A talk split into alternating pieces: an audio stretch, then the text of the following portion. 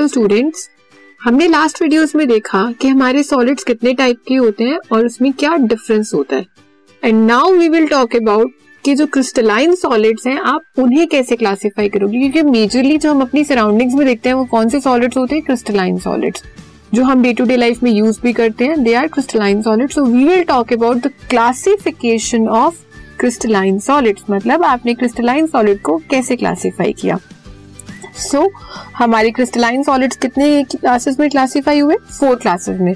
First is ionic crystals second is covalent crystal metallic crystal and last fourth one is molecular crystals ठीक है? अब आपने ये classify तो करा अभी हम यहाँ पे किसका ओवरव्यू लेंगे? हम हर क्रिस्टल को अलग अलग डिटेल में स्टडी करेंगे।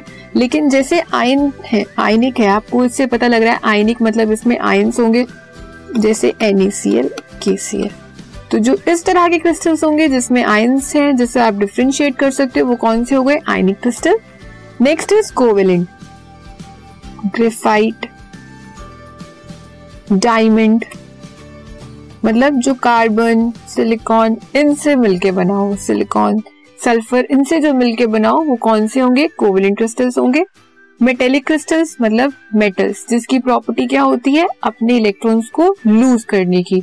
Example alkali metals sodium potassium calcium तो जो भी क्रिस्टल्स होंगे इस तरह के, उसे हम क्या बोलेंगे? मेटेलिक क्रिस्टल मॉलिक्यूलर नाम से पता लग रहा है। मॉलिक्यूल्स है इसके अंदर, जैसे H two I two C L two तो जो इस तरह के क्रिस्टल्स होंगे, वो क्या होंगे हमारे? मॉलिकुलर क्रिस्टल्स ठीक है?